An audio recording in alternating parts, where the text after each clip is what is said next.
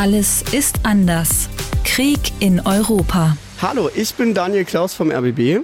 Und ich bin Silke Dietrich, hallo. Und äh, mit Silke, da hört ihr jetzt eine ganz neue Stimme in diesem Podcast. Äh, für eine außergewöhnliche Folge möchte ich sagen, weil Silke, du bist Auslandskorrespondentin für die ARD. Jetzt gerade bist du uns aus Neu-Delhi zugeschaltet, das ist dein eigentlicher Arbeitsplatz. Aber du warst gerade einen Monat lang in der Ukraine und du bist jetzt äh, ja seit kurzem eigentlich erst zurück. Ja, ich glaube, ich muss mal ganz kurz nachdenken. Keine zwei Wochen, ja. Keine zwei Wochen, wo ich mir vorstellen könnte, dass die ganzen Eindrücke, die du da gesammelt hast, wahrscheinlich jetzt erst anfangen zu wirken und man jetzt erst anfängt, es zu verarbeiten, oder? Ja, ich habe es vor allen Dingen gemerkt, wo wir jetzt uns nochmal vor dem Podcast ja auch unterhalten haben und ich nochmal die ganzen Beiträge durchgegangen bin und dachte, wow, es sind einfach, es ist eine lange Zeit, weil die ganze Zeit irgendwas passiert und man ständig mit Menschen zu tun hat, die so beeindruckend sind. Und wegen dieser vielen Eindrücke, Silke, haben wir uns entschieden, die ganze Podcast-Folge dir zuzuhören, ein Gespräch mit dir aufzuzeichnen und das heute als Folge zu senden, um deine vier Wochen, ja vielleicht aus deiner Perspektive in der Ukraine mitzuerleben. Das wird aber auch dazu führen, das habt ihr jetzt schon gehört, dass wir auch über sehr traurige, über die Folgen von Gewalt und die Bilder, die du dort gesehen hast, sprechen müssen und werden. Und deshalb einfach vorher an euch die Warnung, sollte Gewalt oder die Folgen davon etwas sein, was euch gerade vielleicht besonders zusetzt, dann hört die Folge vielleicht besser nicht alleine oder einfach zu einem anderen Zeitpunkt. Ansonsten freuen wir uns sehr, dass ihr mit dabei seid bei Folge 22 von Alles ist anders, Krieg in Europa. Erstmal grundsätzlich zum Verständnis. Du hast in Kiew bist du angekommen und dann dort in der Umgebung umgereist oder, oder wo bist du? Wo hast du dich bewegt in der Ukraine? Genau, es ist ja ein bisschen schwierig. Also man kann quasi nur zu Fuß über die Grenze gehen. Man kann ja nicht mehr reinfliegen irgendwo. Das heißt, ich bin erst nach Polen geflogen, von Polen dann zu Fuß über die Grenze. Und dann war ich eher so in der Ecke, eher ja erst kurz im Westen in Lviv, aber von da aus sind wir dann direkt weitergefahren zwölf Stunden mit dem Auto bis nach Kiew. Das ist ja alles nicht mehr so einfach, gerade einfach nur durch die Ukraine zu fahren, weil es sind überall Checkpoints. Man muss also ständig anhalten.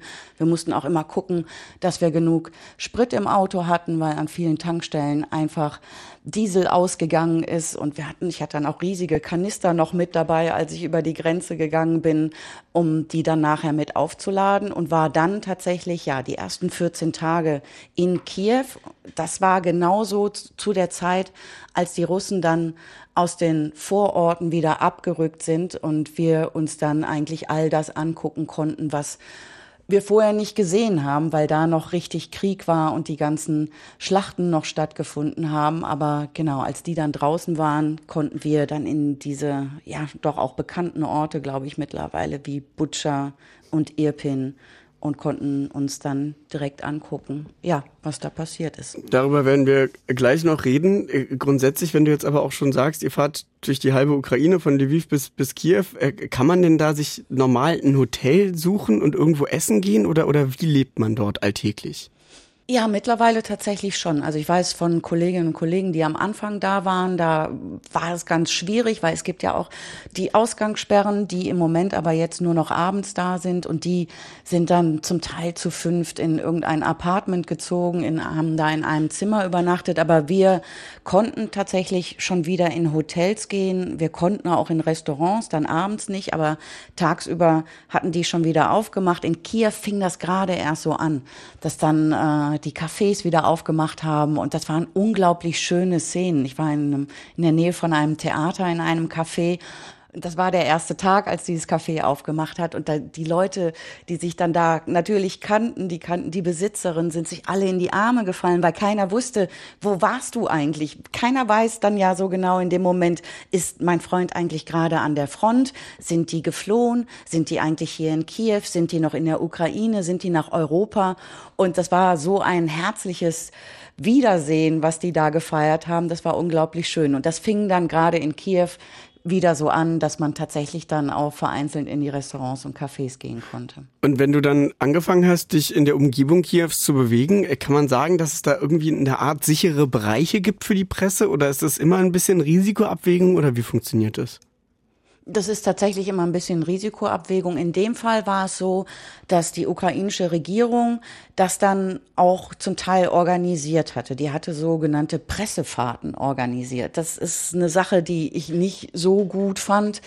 Die haben natürlich gesagt, sie wollten uns schützen damit, damit eben genau das nicht passiert. Hunderte Journalisten rennen auf einen Ort und dann geht irgendeine Mine nach oben und verletzt dann noch oder tötet gar noch Journalisten. Es sind ja ohnehin schon auch Journalistinnen und Journalisten ums Leben gekommen.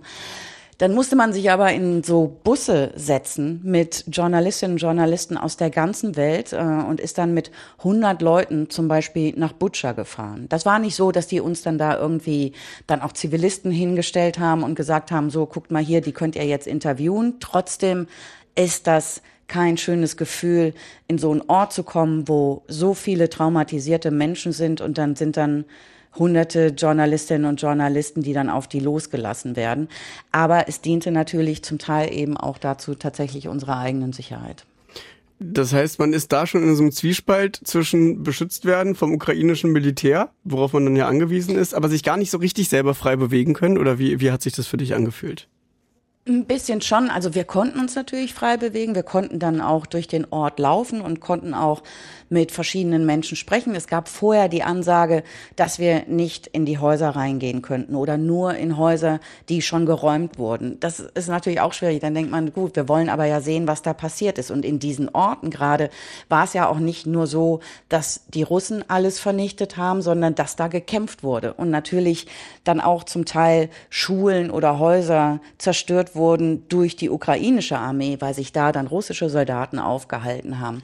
Und wir hatten dann immer nie so viel Zeit. Das hat mich eigentlich am meisten daran gestört, weil wir dann wirklich dann wie mit so einer Trillerpfeife durften wir dann eine Stunde uns an einem Ort aufhalten, wurden dann wieder zusammengerufen, um dann den nächsten Ort zu besuchen. Und da war ein Beispiel auch, was mich sehr erschrocken hat. Wer, ich wusste, ich dachte, wir würden jetzt irgendwelche Minenräumer und Kommandos dann noch mit besuchen und die interviewen. Und auf einmal lagen da fünf verkohlte Leichen.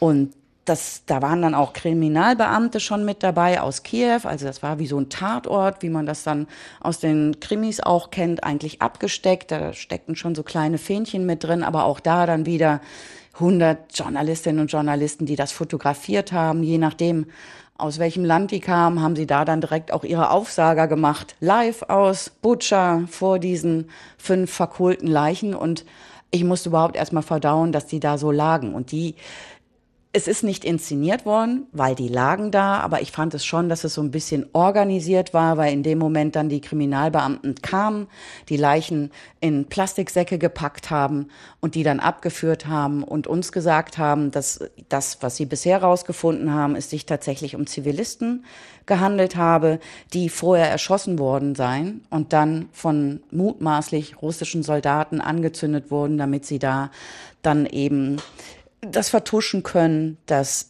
diese Menschen erschossen wurden. Und so schnell sind wir vom wieder aufblühenden Leben in Kiew zu den schrecklichen Gräueltaten, die du dort auch mit ansehen musstest. Und äh, über die lass uns nicht gerne, aber unbedingt im nächsten Teil sprechen. Denn äh, ja, das sind nun mal die Beschreibungen von dir, die so unter die Haut gehen. Das ist der Grund, warum wir euch eine Triggerwarnung ausgesprochen haben am Anfang dieser Podcast-Folge. Wir werden gleich auch noch, Silke, mit dir darüber sprechen, was es mit dir denn überhaupt macht, weil ich mir das so schwer vorstellen kann. Aber äh, von diesen Bodybags hast du uns gerade schon erzählt, diese Plastiksäcke, mhm. die vor deinen Augen quasi dann zugezogen werden mit dem Reißverschluss. Massengräber, die hast du auch gesehen und zwar ja nicht nur an einer Stelle, mhm. hast du mir mhm. erzählt. Ja, das stimmt. Also in Bucha, direkt hinter der Kirche, gab es mehrere Massengräber. Auch da hat die ukrainische Regierung es so gemacht, dass sie einfach es noch offen gelassen hat, damit wir sehen konnten, dass da so viele Menschen liegen. Das sind natürlich alles auch Beweise und das sind Bilder, die die Ukrainer und Ukrainerinnen natürlich auch wollen, dass die Welt diese Bilder sehen, weil die den Tatsachen entsprechen. Dennoch es ist schwer zu verdauen, wenn das nicht einfach nur ein Grab ist. Auch das fand ich schon in vielen Dörfern heftig, weil es so viele neue Gräber gab. Aber dann guckt dann eben noch eine Hand mit raus, da guckt dann noch ein Fuß mit raus, damit man einfach sehen kann, dass da so viele Menschen tatsächlich noch liegen. Und du hast mir auch erzählt von äh, ja so einer Szene von so einem Stiefel auf der Straße, wo du auch, du erzählst ja die ganze mhm. Zeit, wie sehr du verdauen musst und, und erstmal ja, abwartest oder erstmal beobachtest, während andere Kolleginnen aus anderen Ländern vielleicht ganz anders mit sowas umgehen. Diese Szene mit diesem Stiefel auf der Straße ist mir noch sehr im Gedächtnis geblieben, ehrlich gesagt. Ja, weil da, da lagen viele Sachen rum. Das sind manchmal wirklich so die kleinen Sachen, wo man denkt, da liegt so ein zerfetzter Teddybär neben kleinen Kinderschuhen, die direkt neben einem ausgebrannten großen Panzer dann sind. Und da war eben noch ein Soldatenschuh und einer unserer Kameramänner rief mich dann und sagt, Silke, komm mal ganz schnell, hier steckt noch ein Fuß drin. Und da habe ich dann aber gesagt, das ist so eine Sache, die muss ich mir jetzt nicht nochmal, glaube ich, extra mit angucken. Aber es ist halt, egal wo man lang geht, immer irgendeine Szene, die einem dann doch noch so ziemlich im Kopf bleibt und ohne, dass man vorher darauf vorbereitet ist, weil man nicht genau weiß, was steckt jetzt noch in diesem Schuh oder was ist das, was einen jetzt dann vielleicht besonders triggern könnte. Von Treppenhäusern hast du auch erzählt in eurem NDR-Podcast, die Korrespondenten in Delhi. Mhm. Da hast du dich mit deinem Kollegen Oliver Meyer auch bei euch in Neu-Delhi hingesetzt und mal deine ersten Eindrücke geschildert. Ähm, von, von Treppenhäusern mit unangenehmen schlimmen Gerüchen ähm, oder auch auch diesen Kellerfrauen. An die erinnere ich mich auch noch. Geisterfrauen hast du sie genannt. Geisterfrauen im Keller. Ja, kein schöner Begriff, aber die sahen wirklich so verhuscht aus, weil die sechs Wochen lang, das war im Norden von Kiew, noch weiter eigentlich fast an der belarussischen Grenze in Tscherniv, und deren Haus ist komplett zerbombt wurden. Das war auch das erste Mal, dass ich dachte, da sehe ich jetzt wirklich auch Beweise noch mal richtig vor mir liegen. Da haben nämlich wenig Kämpfe stattgefunden. Da haben die Russen 250 Kilo Bomben über die Stadt abgeworfen und nicht, weil da ein militärisches Zentrum war, sondern getroffen haben sie einen Fußballplatz, getroffen haben sie ein Krankenhaus, eine Kinderbibliothek und eben dieses Wohnhaus. Und wir sind natürlich öfter in Häuser reingegangen, wo dann tatsächlich noch so ein extrem süßlicher Geruch in der Luft hing. Das ist ein Zeichen dafür und der schlägt auch ziemlich schnell auf den Magen, dass da eben noch viele Leichen liegen, die noch nicht geborgen wurden. Und diese Geisterfrauen hatten wochenlang in diesem Keller ausgeharrt. Die hatten am Anfang keinen Strom, deswegen hatten die auch kein Licht, die hatten kaum Wasser, die mussten draußen mit Holz kochen und die sahen natürlich so aus, wie man aussieht, wenn man sich wochenlang nicht waschen konnte und ohne Licht die ganze Zeit im Keller gehaust. Und das waren drei ältere Damen, die dann am Ende doch noch sehr freundlich uns Interviews gegeben haben, weil das habe ich oft so das Gefühl, man hat so zwei verschiedene Varianten manchmal. Entweder die, die nicht mehr reden können, die sagen, ich kann noch nicht, oder die, die aus denen es einfach nur herausplatzt, ohne dass man auch nur eine einzige Frage gestellt hätte, weil die einfach nur erzählen wollen. Und dieses Herausplatzen, das hast du, glaube ich, bei einem Bogdan, den Namen, den habe ich mir auch gemerkt, äh, in einer Brauerei ziemlich deutlich gemerkt, wie es die Menschen selber überkommt, während sie mit euch reden. Ja, das stimmt. Bogdan, den können wir vielleicht einmal kurz auch hier hören. Gar nicht so einfach alles, sagt er. Ich bin eigentlich die ganze Zeit stark geblieben. I am strong.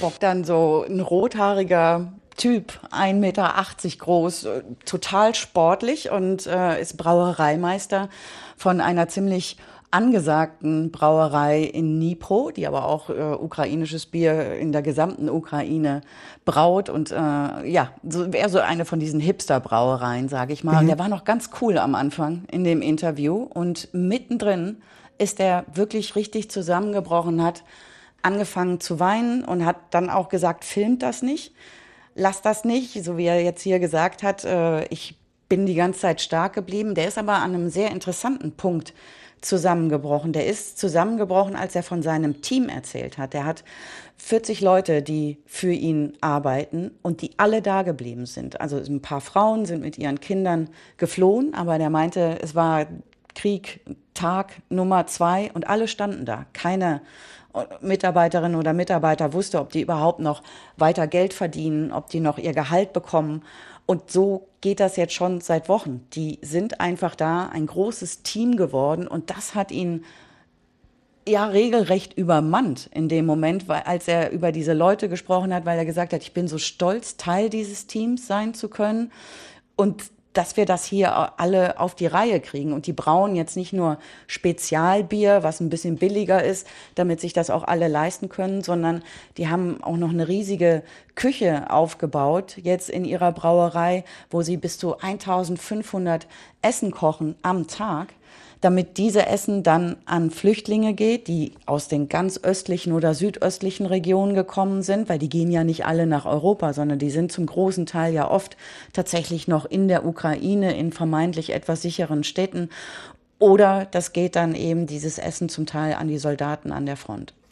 Jetzt hast du aber in wenigen Minuten uns schon so viele Eindrücke, auch traurig machende Eindrücke erzählt, äh, wo ich schon weiß, äh, da brauche ich einen Tag, um die setzen zu lassen bei mir. Äh, deshalb frage ich mich natürlich total, was das in diesen vier Wochen mit dir gemacht haben muss. Und darüber sprechen wir im nächsten Teil. Denn ähm, du warst auch bereit, Silke, mit uns auch relativ offen darüber zu sprechen, was es so mit dir gemacht hat. Äh, jetzt werden wir kein Geheimnis draus machen oder ganz deutlich, dass natürlich ähm, die Gefühle dieser Menschen im Vordergrund stehen, absolut. Und über die werden wir auch gleich noch weiter sprechen. Aber auch als Kollege und als jemand, der dir einfach zuhört, äh, interessiert mich total, wie du jetzt damit umgehst, wie es dir jetzt ein paar Wochen danach geht. Erstmal grundsätzlich, zwei Wochen, gut zwei Wochen bist du wieder zurück. Wie geht's dir mhm. denn jetzt? Das ist noch sehr gemischt. Ich glaube, am auffälligsten war, als ich äh, mich ins Flugzeug gesetzt habe von Frankfurt nach Delhi. Das ist ein Flug, der dauert ungefähr siebeneinhalb Stunden. Und es ist egal, was für einen Film ich mir angeguckt habe, ob das jetzt eine Komödie war oder eine Tragödie. Ich habe nur geweint am Stück. Ich glaube, dass das vermutlich auch da, man hat eine riesige Anspannung, wenn man die ganze Zeit da ist. Es ist man muss ja auch die ganze Zeit funktionieren die Idee ist, wir arbeiten natürlich auch viel mehr, als wir das sonst tun würden. Von morgens früh für die ersten Sendungen, die dann um 5 Uhr on air gehen, bis noch die in die ARD Infonacht. Man ist die ganze Zeit unter Druck, weil, hören wir das mal kurz. Wir haben rund um die Uhr Luftalarm gehabt, egal in welcher Stadt wir waren. In Kiew jeden Tag, in Dnipro jeden Tag, in den kleinen Ortschaften. Das sind, glaube ich, so viele Dinge, die man, wenn man, während man da ist. Hat man die Leute da gerade lachen im Hintergrund, während die Ja, das ist nämlich auch noch das Verrückte, ja, ja, dass man die, auch die Leute sich zum Teil mittlerweile jetzt an diesen Luftalarm gewöhnt haben. Es gibt kaum noch jemanden, der in den Keller geht Kaum geht noch jemand in den Luftschutzbunker, zumindest jetzt nicht in Dnipro oder in Kiew, sondern die Menschen können auch nicht mehr in diesem Panik-Mode leben, glaube ich, die ganze Zeit. Das haben ja zumindest einige gesagt. Die haben gesagt, irgendwann muss man damit wieder ganz normal umgehen. Und ja, die sind draußen und trinken Kaffee zum Teil, während man diesen Luftalarm hat. Aber auch das sind, glaube ich, so viele Dinge, die man währenddessen fast ein bisschen verdrängt und die dann jetzt so nach und nach einfach nochmal immer wieder auftauchen. Ne? Ja, du arbeitest ja wirklich von morgens bis abends durch. Also ich kenne das hier quasi aus, aus Berlin-Brandenburg. Wenn wir versuchen, dich dann anzufragen, dann hat man ganz kurze Timeslots, in denen man dich erreichen kann, weil du sonst dich durch die ganze ARD in Deutschland durchschaltest. Da ist dann wirklich keine genau. Zeit wahrscheinlich, sowas zuzulassen. Wenn du jetzt aber von deinem Flug berichtest, an dem du quasi durchgeweint hast, wie ist es denn jetzt zwei Wochen später? Es ist so phasenweise. Ich glaube, das ist ganz gut, dass man das versucht, langsam zu verarbeiten. Ich ähm, rede mit Kolleginnen und Kollegen darüber, die auch selber in solchen Situationen waren, auch viel mit denen, die in der Ukraine waren. Und ähm, ja, ich weiß nicht, manchmal habe ich das Gefühl, es ist so ein bisschen Verdrängen auch, äh, weil wenn ich mir jeden Tag darüber Gedanken mache, wie geht's jetzt eigentlich Olga, wie geht's jetzt eigentlich Viktor, wie geht's Lesja, wie geht's Natascha, wie geht's Serhi, wie weit kommen die Russen jetzt nach vorne und was passiert mit denen eigentlich, mit diesen tollen Menschen, die ich da alle kennengelernt habe, dann würde auch ich, glaube ich, irgendwann verrückt werden. Aber ja, es ist so ein Ausloten. Wir haben aber auch immer von der ARD das Angebot, dass wir dann mit Leuten reden, die äh, so in Kriseninterventionszentren arbeiten und dass man sich dann professionelle Hilfe holt, um das einfach alles zu verarbeiten. Ich glaube, das Schwierigste ist tatsächlich jetzt wieder Alltag zu haben, ähm, weil man ganz oft denkt so im Hinterkopf, wisst ihr eigentlich nicht, was in der Ukraine los ist? Warum könnt ihr hier lachen, während die Menschen da leiden? Obwohl sie ja auch nicht alle leiden. Wir haben es ja gerade eben auch nochmal gehört. Wir haben ja auch unglaublich viel gelacht mit den Ukrainerinnen und Ukrainern, sonst hält man es auch nicht aus. Und diese Erfahrung aber, von der du erzählst, was ist mit Olga, was ist mit Ivan oder wem auch immer, äh, also die habe ich ja sogar hier aus Berlin gemacht, wenn ich irgendwelche Interviews geführt habe mit Menschen, die in Kharkiv oder im Donbass gelebt haben, mhm. ähm, dass du dass du eigentlich sofort so eine Distanz, die du haben solltest zu diesen Menschen als Journalistin, als Journalist, also ist ganz schwer, die aufrecht zu erhalten, weil du ja. teilweise auch in den Interviews anfangen musst zu weinen, weil dich das so mitnimmt, was dir erzählt wird. Wie, wie gehst du denn damit um? Weil das ist ja gar nicht so leicht, ähm, jetzt da jegliche Distanz immer zu verlieren. Das ist wahr. Also ich, ich habe auch oft Fragen gestellt bekommen, wie du hast ja komplett nur eine Seite gehabt. Da muss ich leider sagen, ja, das habe ich, weil ich hatte keine Chance, mit russischen Soldaten zu sprechen. Dann hätte ich an die Front gehen müssen und auch das wäre wohl kaum möglich gewesen. Und klar konnte ich nur mit den Ukrainerinnen und Ukrainern sprechen. Ich glaube, wir sind auch Menschen. Wir sind nicht einfach nur Journalistinnen und Journalisten in dem Fall. Und natürlich gehen uns solche Sachen auch nahe. Das Wichtige ist, glaube ich, das dann einfach auch zu vermitteln. Äh, ich glaube, das ist total wichtig, dass wir diese Empathie haben, dass wir das mitempfinden, was die Menschen auch haben und das dann eben auch in unseren Beiträgen dann auch mit überliefern, damit auch Menschen, die jetzt ganz wenig mit dem Ukraine-Krieg zu tun haben, sich vielleicht in diese Situation hineinfühlen können, was man dann eben nicht machen kann. Und das finde ich ganz schwer. Und ich glaube, das ist auch ein Punkt, der schwierig ist zu verarbeiten, dass man dann nicht mehr helfen kann. Also man denkt ja die ganze Zeit, jetzt müsste ich eigentlich, jetzt müsste ich eigentlich auch versuchen, irgendeinen Hilfskonvoi mit zu unterstützen. Jetzt müsste ich eigentlich auch aufrufen und sagen, äh, spendet alle für die Ukraine, was wir natürlich nicht tun. Aber das Gefühl ist natürlich da, dass man es eigentlich gerne machen wollen würde. Und man fühlt sich unglaublich hilflos, wenn man die Leute dann einfach alle wieder zurücklässt und man selber kann aber wieder in den Frieden. Ja, ne? Das, ich, mhm. ich habe dazu keine Frage ehrlich gesagt formulieren können, aber das hat mich am meisten beschäftigt, dieser Punkt, an dem man wieder zurück ist, in Sicherheit und Frieden. Und an irgendeinem Punkt, man muss ja abends schlafen gehen. Man kann ja nicht die ganze mhm. Nacht, jeden, jede Woche wach liegen. Irgendwann muss man auch mal eine Grenze ziehen und sagen, puh, jetzt schlafe ich. Das fand ich ganz verrückt bei mir. Ja, ja. Ja, das ist auf jeden Fall so. Aber das machen die Ukrainerinnen und Ukrainer ja auch. Wir haben da auch ganz viel drüber gesprochen. Wir haben ja auch ähm, ukrainische Mitarbeiter gehabt, die wirklich Tag und Nacht mit uns zusammen waren. Wir waren zum Beispiel in Dnipro mal auf einem Konzert. Das war so ein Friedenskonzert, wo dann auch irgendwo eine Riesenbox stand, um dann zu spenden für die Soldaten an der Front und auch für die Flüchtlinge da war dann auch ein Soldat auf Fronturlaub und der hat gesagt, bitte tu mir einen Gefallen. Ich will nicht, ich darf sowieso nicht von der Front erzählen. Ich will aber gerade gar nicht. Ich yeah. will was Normales sehen. Ich will sehen, wie Menschen hier lachen. Ich will sehen, wie das normale Leben, wie Kultur und wie Musik einfach weiterhin stattfinden kann. Und das gibt es ja. Ich habe einen ganz tollen Musiker getroffen, der, wenn wir da, wollen wir wahrscheinlich nachher auch nochmal drüber sprechen, wie sich der Patriotismus in der Ukraine wahnsinnig verstärkt hat. Und der macht jetzt Musik, die nennt er Don Basso Nova, also er kommt selber auf, aus dem Donbass und äh, mag aber diese brasilianische Musik so gerne und vielleicht können wir da einfach mal reinhören. Das ist auch super bewegend, finde ich. Kvittok на Lviv, Mariupol. Da singt er davon, dass er ein Ticket in der Hand hat von Lviv nach Mariupol. Und das ist natürlich so eine Sache, die im Moment total undenkbar ist, weil kein Mensch kann gerade mit dem Zug von Lviv nach Mariupol reisen. Die Menschen, die wir aus Mariupol getroffen haben, haben ja sogar gesagt, das ist noch nicht mal mehr Ukraine gerade, sondern das ist ja komplett russisch besetzt. Und trotzdem haben die Menschen alle Hoffnung. So viele Menschen, die gesagt haben, wir glauben daran, weil eines Tages kaufen wir uns dieses Ticket wieder und wir werden wieder dahin kommen. So ähnlich hat dir das auch ein neunjähriges Mädchen aus Mariupol erzählt. Ähm, um die wird es am Ende dieser Folge gehen. Ähm, die habe ich wirklich auch noch ganz besonders in Erinnerung, die Geschichte von ihr. Mhm. Ähm, du hast aber gerade auch von dem Soldaten erzählt, von der Kultur, die trotzdem oder vielleicht gerade deshalb unbedingt weiter stattfinden muss. Und vor allem aber, egal mit wem man sich unterhält, der mit Ukrainerinnen oder mit Ukrainern zu tun hatte, alle berichten vom ukrainischen Humor so auch du und um den soll es im nächsten Teil gehen.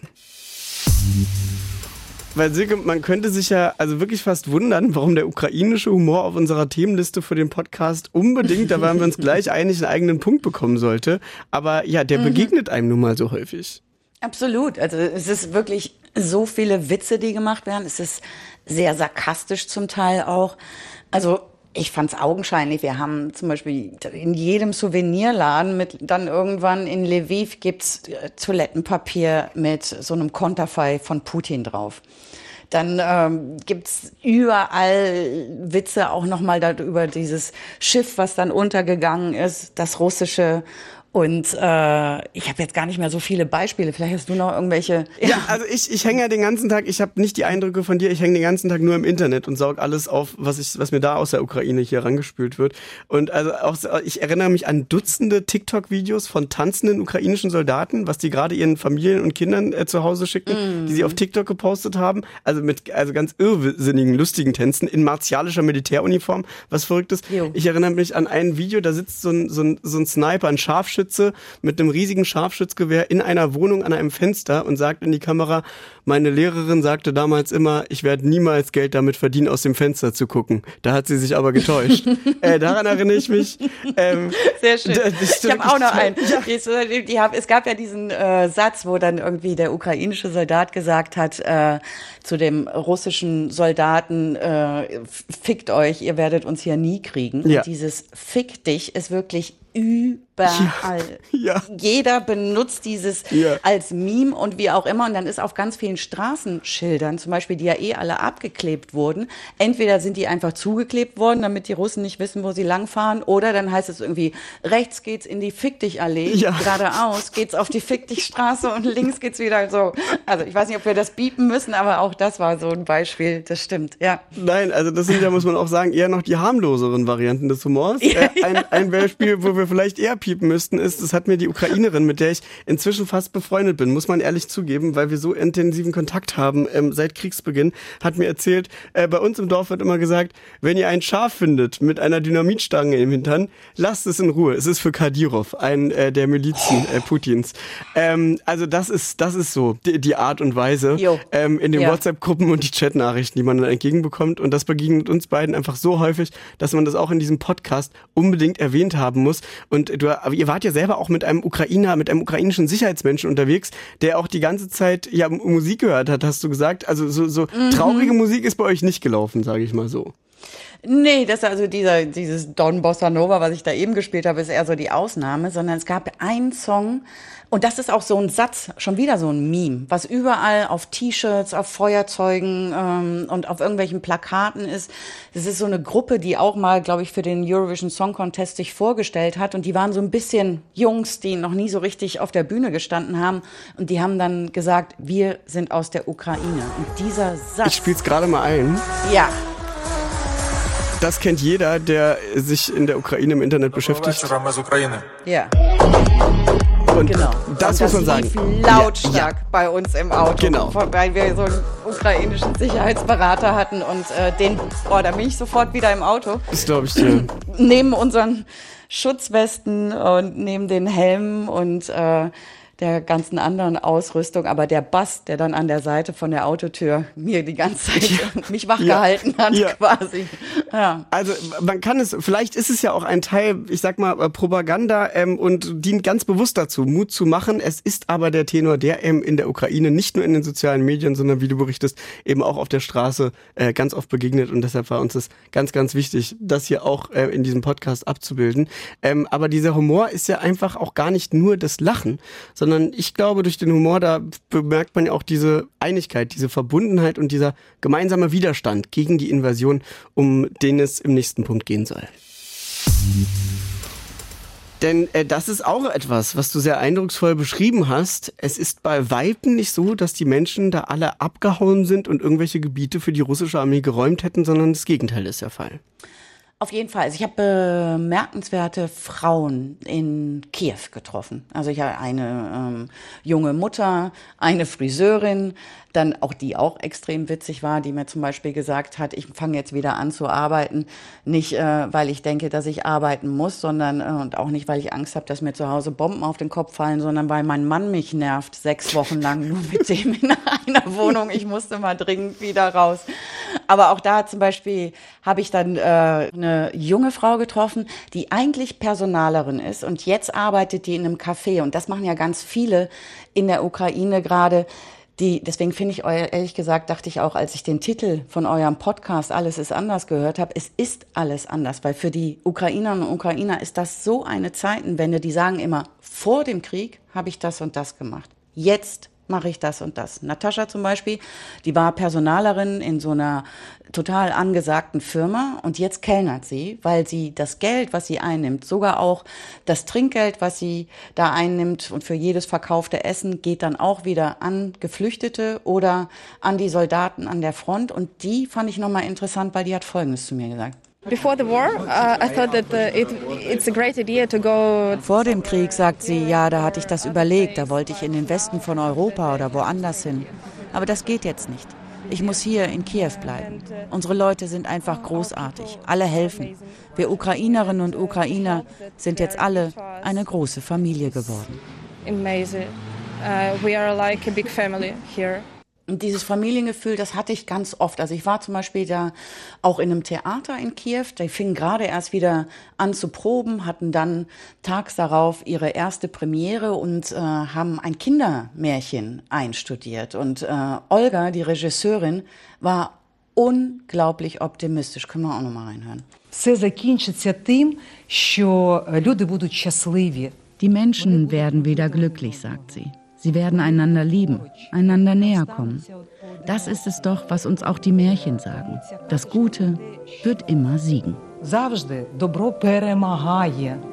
Завжди воно переможе. Und ich glaube, dieser Optimismus gepaart mit dieser Einigkeit, die die Menschen gerade untereinander haben. Vielleicht muss man auch noch mal sagen, normalerweise gerade in den großen Städten und die gebildeteren Menschen gerade im Osten und in der Zentralukraine sprechen eigentlich Russisch, weil sie so groß geworden sind, auch die älteren Generationen. Und jetzt mühen sich alle ab, so auch wie der Musiker, der dieses Don Bossa Nova gemacht hat, auch der singt jetzt auf Ukrainisch, was ihnen gar nicht so leicht fällt, weil es ist nicht ihre Muttersprache. Die haben das dann in der Schule gelernt und versuchen und sagen und machen dann da auch wieder Witze drüber, dass sie abends Kopfschmerzen haben, weil sie so viel Ukrainisch sprechen mussten, weil sie es eigentlich gar nicht so äh, auf die Reihe kriegen. Aber dass jetzt alle tatsächlich versuchen, mehr über ihr eigenes kulturelles Erbe zu erfahren. Ich war in einem Kulturzentrum und dann hat Katja mir das nochmal ganz gut erklärt, die auch mittlerweile versucht, fast nur noch Ukrainisch zu reden. It's like we have this uh, spirit of uh, Ukrainians. It's really high right now. Der ukrainische Spirit ist gerade total angesagt, sagt Nadja. Gerade hier in der Zentralukraine und im Osten des Landes hatten wir kaum noch ukrainische Traditionen gelebt. Aber jetzt kommen viele Leute, um mehr über ihr kulturelles Erbe zu erfahren, über die eigene Geschichte. Das ist gerade wichtiger denn je. Und die hatte einen voll ausgebuchten Kurs, wo die Leute diese äh, fürs orthodoxe Ostern, diese sehr schönen Handarbeiten, die in der, es dann in der Ukraine gibt, dann gemacht haben oder die auch einfach sticken lernen wollten und ja, so tatsächlich mehr über ihre eigene Geschichte jetzt nochmal. Aber es ist ja eine absolute Achterbahnfahrt der Gefühle, dir zuzuhören. Und also diese Beschreibung trifft es nun mal wirklich, weil also diese Menschen, die ja teilweise mit einem Lachen im Gesicht gerade, wie wir gehört haben, die erzählen ähm, ja, von diesem neuen ukrainischen Spirit. Das ist, ich weiß nicht, 10, 15 Kilometer entfernt von den, von den Massengräbern, die du gesehen hast. Mhm. Äh, und dazu kommt dann auch noch diese, diese Oma mit der Pistole zu Hause. Die ist mir auch noch im Kopf geblieben, von der hast du mir erzählt. Ja, das hat äh, uns äh, unsere Producerin erzählt. Das war sogar ihre eigene Mutter, die äh, angefangen hat, mit den anderen Nachbarinnen Molotow-Cocktails zu basteln. Und äh, dann hat aber dann unsere Producerin gesagt, wenn es hart auf hart kommt, dann müssen wir hier alle raus. Dann weißt auch du, musst du die Wohnung verlassen. Und dann hat sie sie völlig entsetzt angeguckt und hat gesagt, und wer schmeißt dann die Molotow-Cocktails vom Balkon? Also da ist schon, glaube ich, natürlich sind viele Leute geflohen, aber ich habe auch von vielen gehört, die gerade nicht mehr in der Ukraine sind, dass es genau für die so ein schwieriges Gefühl ist, zu sagen, eigentlich habe ich da mein Land gerade im Stich gelassen und es gibt, egal wen, also ob ich jetzt mit den Menschen in der Stadt spreche oder mit Bauern, die sagen, wenn es soweit ist, dann werde ich auf jeden Fall zur Waffe greifen. Viktor zum Beispiel, der war in der Nähe von Dnipro auf einem Bauernhof und der hat das erzählt.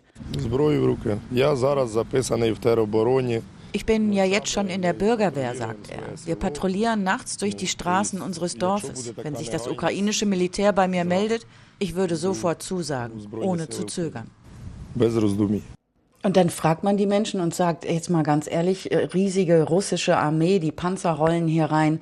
Was glaubt ihr denn, was am Ende dabei rumkommt? Und Viktor zum Beispiel hat mir dann gesagt, 120 Prozent siegt die Ukraine. Und diese 120 Prozent, das muss man einfach sagen. Ich ganz persönlich glaube, dass es ein ganz großer Anteil ist, diese eigene Überzeugung, dass die Ukrainer ähm, so stark standhalten, dieser versuchten russischen Invasion, die an allen Freunden bisher ihre Ziele nicht erreichen konnte. Ich glaube wirklich unter anderem durch dieses wahnsinnig starke Durchhaltevermögen, von dem du auch berichtest. Und dann lass uns am Ende die Geschichte erzählen, die mir, und ich weiß, ich habe den Satz so häufig in dieser Folge mit dir gesagt wie noch nie, Geschichten, die mir in Erinnerung geblieben sind, aber so ist es bei dir. Mein Notizblock, der endet gar nicht. Äh, er endet aber mit einer Geschichte, ähm, die mich am meisten nachdenklich gemacht hat, denn da liegt wieder Freud und Leid so nah beieinander. Ähm, du hast mir von diesem neunjährigen Mädchen aus Mariupol erzählt. Ja, ich habe die auch in Dnipro getroffen, weil die in einem Flüchtlingsheim gewohnt hat und äh, neben ihrem doch sehr traumatisierten Stiefvater gesessen hat, den ich zuerst interviewt habe. Und äh, dann fing sie auf einmal an zu erzählen. Und auch da dachte ich, was frage ich sie jetzt eigentlich? Also habe ich gedacht, frage ich sie jetzt einfach mal, was sie denn auf der Flucht erlebt hat. Ich wollte nicht direkt von Bomben, Tod und Teufeln, aber auch diese Flucht ist ja schwierig genug, aus Mariupol rauszukommen, weil die an so vielen verschiedenen Checkpoints anhalten müssen. Und die hat mir eine sagenhafte Geschichte erzählt. Ich habe versucht, irgendwie das Beste aus der Situation zu machen. Es war gar nicht so einfach. Ich hatte so großen Hunger und alle hatten so große Angst im Auto. Ich habe dann irgendwann einfach einen Soldaten zugewunken und dann habe ich es geschafft. Ein Russe hat mir zurückgewunken. Er hat sogar gelächelt. So habe ich die Situation dann für uns gerettet. Sie als kleine Heldin und der Vater oder Stiefvater, der daneben saß, dann bei dem Interview hat genickt und hat gesagt, ja, Sie können sich das nicht vorstellen. An jedem Checkpoint hat die das Fenster runtergekurbelt, ist so halb rausgeklettert, aus dem Fenster, hat ihre Arme nach oben gehalten und hat gesagt, hier sind Kinder an Bord. Ich habe ich hab ja diese, diesen Ausschnitt gestern noch gar nicht gehört, als wir uns darüber unterhalten haben. Äh, und ich, ich verstehe auch Russisch. Es ist unfassbar, wie abgeklärt dieses neunjährige Mädchen dir als Journalistin in dein Mikro spricht. Ja, mit den Checkpoints habe ich das so und so geregelt mit den russischen Soldaten. Das ist ja, man weiß ja, Ja, gar nicht, wo ja. sie das hernimmt. Nee, also sie, aber sie, aus ihrer Sicht hat sie die ganze Fahrt gerettet. Und dann habe ich auch gefragt, was hast du denn mitgenommen in dem Moment, wo du gar nicht so viel einpacken durftest? Und dann hat sie aufgezählt, irgendwelche Puppen, die ich dann nicht kannte, denen sie irgendwelche Namen gegeben hat und hat dann noch gesagt, das Allerwichtigste war Tee.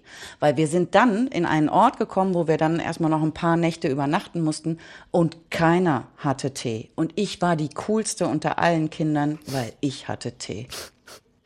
Die war ich, das war, die hat mich sehr beeindruckt, Albina. Äh, ja, ach, Albi, Albina heißt sie. Gut, dass sie in dieser Folge auch einen Namen bekommt.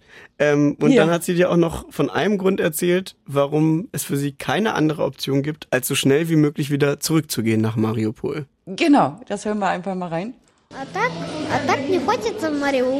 Ich würde schon gerne zurück nach Mariupol. Letzten Sommer habe ich bei einem Ausflug einen Frosch gefangen.